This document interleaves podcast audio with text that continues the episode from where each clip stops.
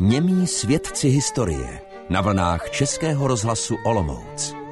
Ještě před vznikem města jsou doložené krčmy, a to například na Olomouckém předhradí, tady u hradu knížat Přemyslovců, ale velký rozvoj olomouckého pohostinství, krčem, vináren a výčepů můžeme zaznamenat vlastně od vzniku královského města Olomouce, protože město dostalo privilegium, že každý měšťanský dům má právo vařit a čepovat pivo. No a z toho se vyvinulo asi 350 právovárečných domů ale kromě toho potom postupně vzniklo také zhruba 60 vinných domů.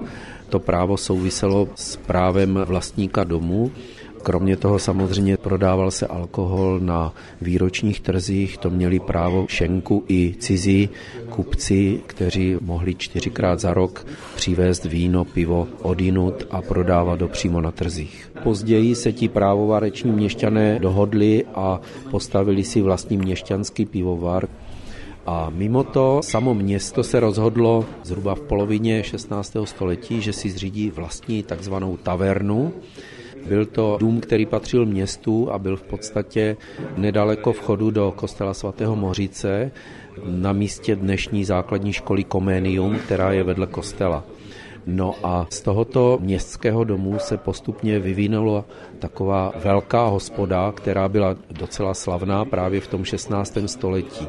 Mohlo se sem dovážet cizí pivo, některá piva byla velmi slavná, například po 200 let se do Olomouce dováželo svidnické pivo, ale jak postupně rostly náklady na jeho dovoz, tak začalo převažovat třebovské pivo z Moravské Třebové a proto se také tomuto domu potom začalo říkat Třebovský dům.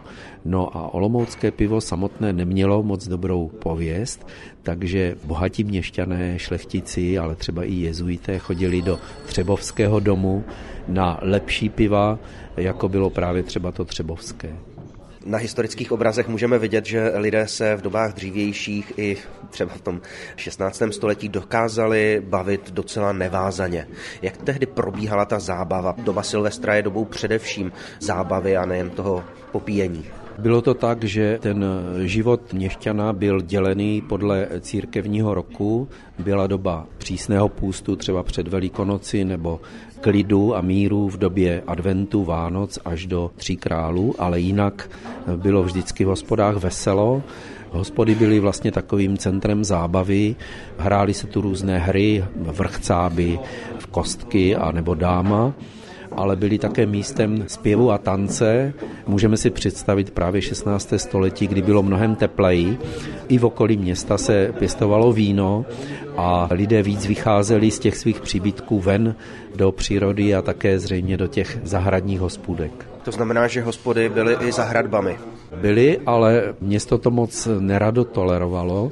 Zase jsou známy případy z 16. století, kdy byl potrestán nějaký měšťan za to, že vybíhal z městských hradeb, aby si vypil třebovské pivo, což měšťané nedovolovali a tak ho šikanovali, až se nakonec dotyčný měšťan odstěhoval. Předpokládám, že jim to vadilo kvůli tomu, že neplatí peníze v jejich nálevnách. Ano, právě ten výčep piva byl velice tvrdě kontrolován a docházelo k velkým sporům a vždycky se jednalo v podstatě právě o ty výnosy, protože právo vařit, šenkovat a prodávat znamenalo vždycky určitý stálý příjem. Například příjem z toho Třebovského domu v druhé polovině 16. století tvořil jednu třetinu městských příjmů. Z olomouckých hospod zdraví, příjemného Silvestra a hlavně hodně zdraví a štěstí v novém roce přejí Aleš Spurný a historik Jan Kadlec.